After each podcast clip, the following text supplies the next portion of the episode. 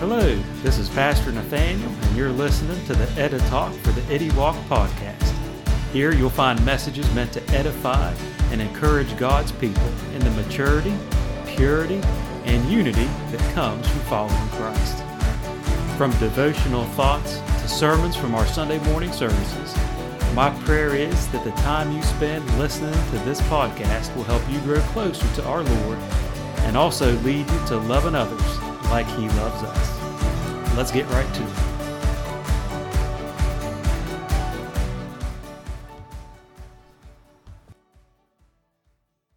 it. We continue our series in Ephesians chapter six, the armor of God. Let's review.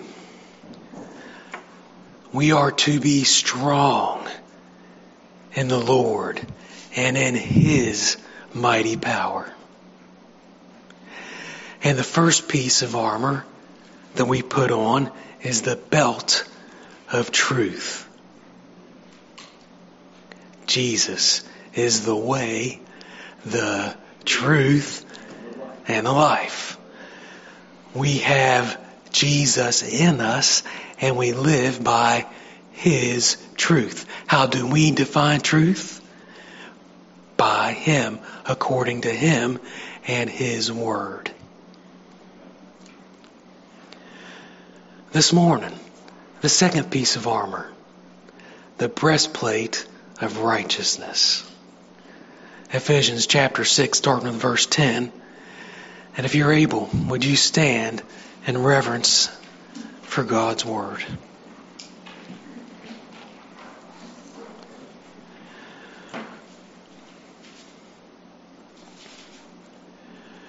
Finally, be strong in the Lord and in His mighty power. Put on the full armor of God so that you can take your stand against the devil's schemes. For our struggle is not against flesh and blood, but against the rulers, against the authorities, against the powers of this dark world, and against the spiritual forces of evil in the heavenly realms. Man, you read that sentence and say, thank God I don't fight alone. Verse thirteen. Therefore, put on the full armor of God, so that when the day of evil comes, you may be able to stand your ground. And after you've done everything, to stand. Stand firm then, with the belt of truth buckled around your waist, with the breastplate of righteousness in place. Father, I do thank You for how You equip us. You give us everything we need to endure and fight this battle. Our enemy's great, but we praise You because You're greater. Greater is He who is in us than he that is in the world. We praise You, Lord, and thank You for Your Word. May You bless us, each of us, as we open our hearts and our ears to what You have to say through Your Word today. And may we not just hear it and so deceive ourselves, but may we put it into action and be doers of Your Word. And it's in Your name, Jesus, I pray these things. Amen. You may be seated.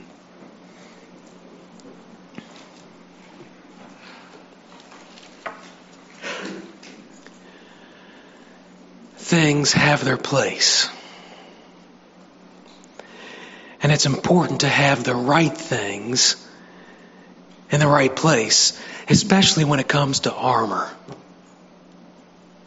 That's what really stood out to me in studying the scripture this week. We are to have the breastplate of righteousness in place.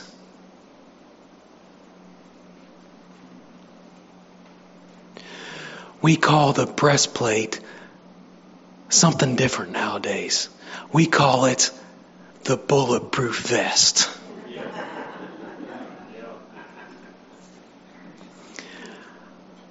I did not have one to bring with me this morning. Reese and Rowan have riding vests for horseback. I wish I would have remembered that, because it would have been great for this illustration. How would it be if a soldier or even a police officer nowadays, it's pretty much a war zone for them sometimes. How would it be for them if they didn't have their bulletproof vest in place? What if they were so happy with that bulletproof vest, they were like, "Look, everybody, I got a bulletproof vest. Do you like it? Bulletproof vest."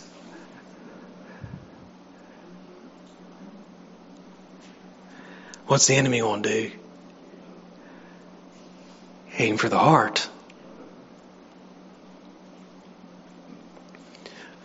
We're to have the breastplate of righteousness in his place.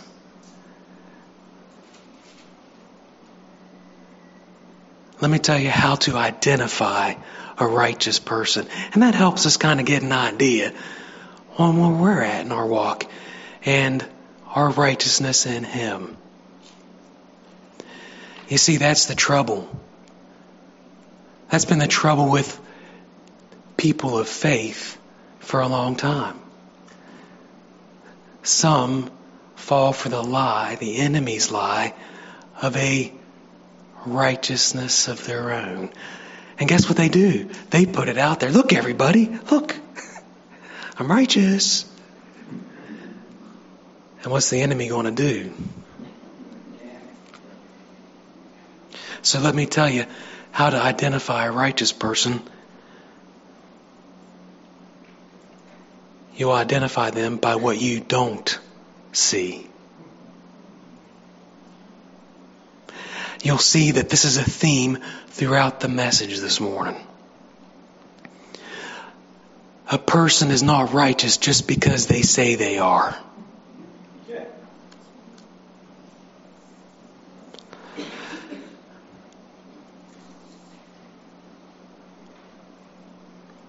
On the contrary, they, they don't identify themselves. They won't tell you about their own righteousness because they're humble. They're not the type that always has to be right. In fact, they know they're not always right. They're humble.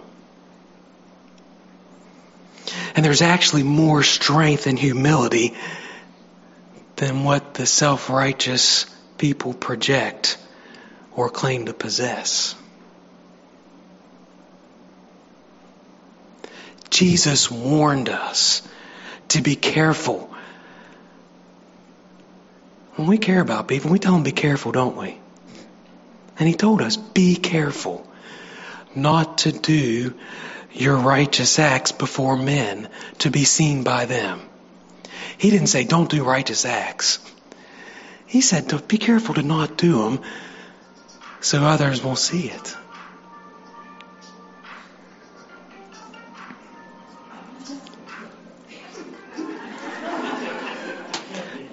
That's good page-turner music.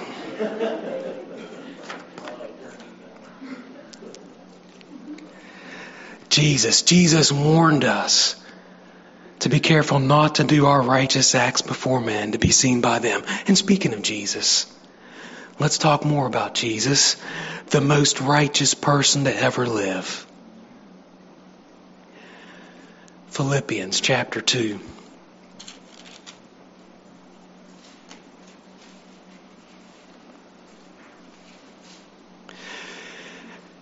If you are wondering where the ideas of how to identify a righteous person came from, Philippians chapter two,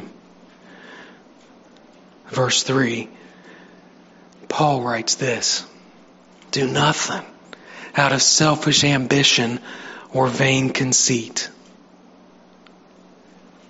but in humility consider others better than yourselves. Each of you, you should not look only to your own interests. Again, he's not saying we shouldn't look out for ourselves. We have to take care of ourselves. We can't love others unless we love ourselves. The problem is some people love themselves too much and they're full of themselves. Each of you should not only look to your own interest, but to the interests of others. And here we go. Listen to this.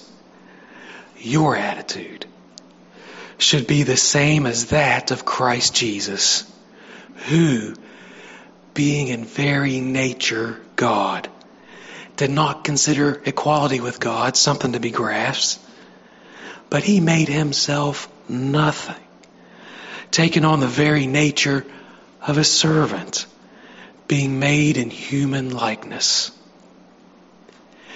And being found in appearance as a man, he humbled himself and became obedient to death, even death on a cross.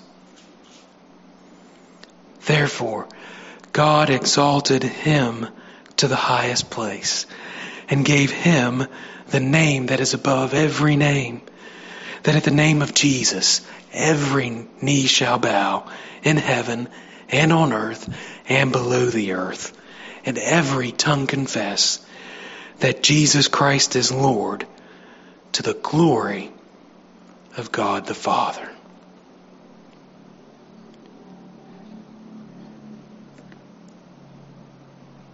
You know what's great about the most righteous person ever?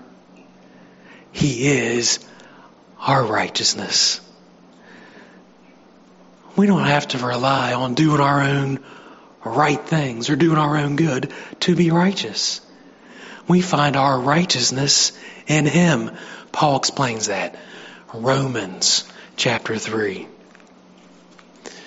Sorry, Jim and Garrett, I'm making you work on this one. I didn't give them this one. Romans chapter three.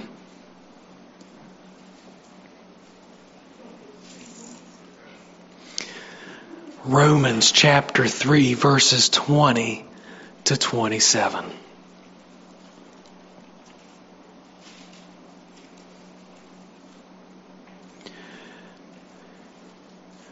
It's not by following all the rules that we're righteous. That's the point Paul is about to make. Verse twenty. Therefore, no one will be declared righteous in his sight by observing the law. Rather, through the law, we become conscious of sin. Conscious of sin. But now, a righteousness from God, apart from the law, has been made known, to which the law and the prophets testify. This righteousness comes from God.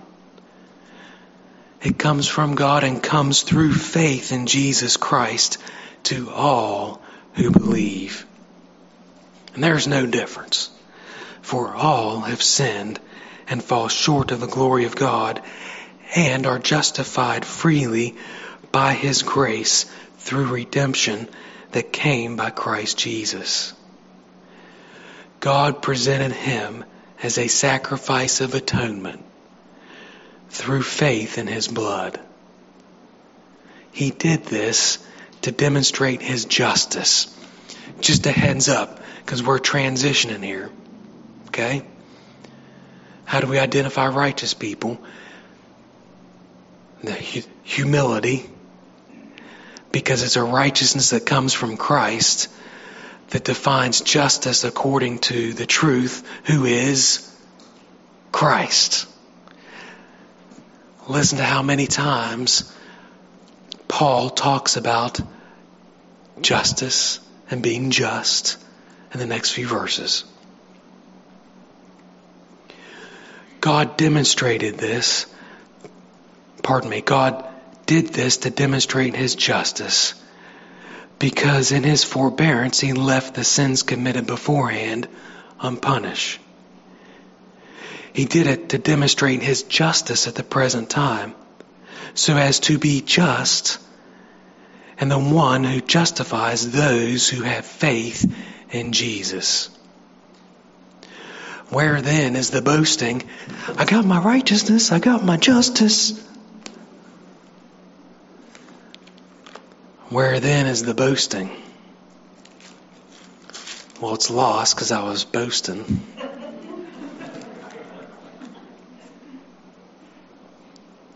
It is excluded. Do you notice how many times there Paul emphasized it's a justice defined by God? But guess what? There's a lot of people in our world who think they're God and they want to define justice. And that's pretty righteous. Folks, be careful not to fall for that, because there's going to be a lot of pressure to fall for that, to go with the crowd on that. But it's not His justice. We read about His justice. Justice as defined by God. Just a little bit I want to give you this morning. Exodus chapter twenty-three.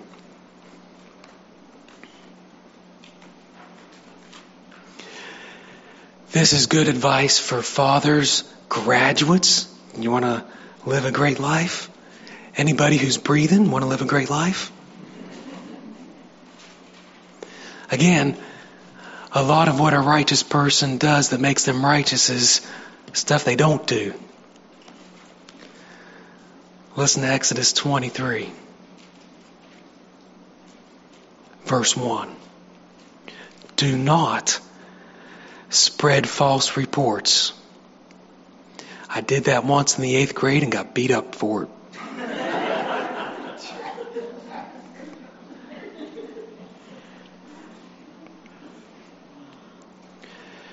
Do not help a wicked man by being a malicious witness. Teenagers, everybody, do not follow the crowd in doing wrong. That's a tough one. We all want to be loved. We all want to be accepted. But do not follow the crowd in doing wrong. And when you give testimony in a lawsuit, do not pervert justice by siding with the crowd. And do not show favoritism to a poor man in his lawsuit. A couple verses there that talk about how God's justice is truthful. That's kind of nice because it goes along with the belt of truth. His justice is truthful. Don't spread what kind of reports? False reports. Boy, those people spreading fake news are in big trouble. When you give a testimony in a lawsuit, don't side with the crowd and don't show favoritism. I'm not going to ask if you were the teacher's pet, but I will ask you, did you know other students when you were in school who were teacher's pets? It's pretty gross, huh? How the teacher would pick a favorite and love them the most. And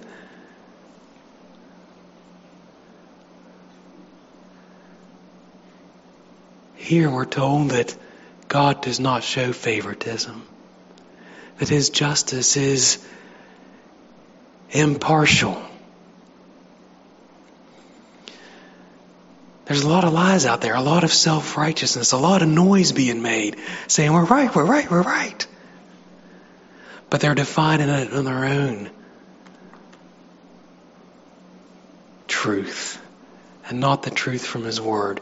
So church, don't be a jerk, but don't follow the crowd. Be careful not to be deceived. God's justice is truth and impartial. So that's how you can spot an honest person. Humility as modeled by Jesus. justice as defined by God. And it's through faith and love in Christ that we can be right and just. Like Jesus, we are to humbly serve and consider others better than ourselves. We do unto others as we'd have them do unto us. We treat people honestly and impartially. Would you bow your heads with me?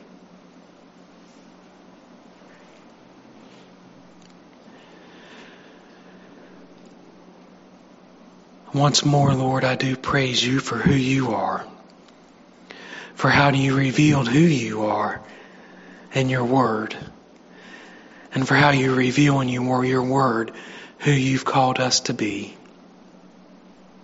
Thank you for Jesus, our righteousness, and the perfect example for us. And Lord, we know we're not perfect. We're not always right. Help us have the humility to say so. Lord, may we just continue to be in tune with you and not worry so much about what other people think and want to go with the crowd, but Lord, may we be most concerned about what you think. And may we live to love you and please you and to love others, to live truthfully and honestly, and to love everyone. Thank you, Lord, for your love for us. May you bless us as we love one another. And, Lord, may you give everyone a great week ahead. Strengthen them, Lord. Strengthen us as we live for you. And I pray all these things in Jesus' name. Amen. Hey, I've got a blessing for you before you leave. Would you stand for it? And if you've not been here before, this is Challenge by Choice, but the best way to receive a gift is with open hands.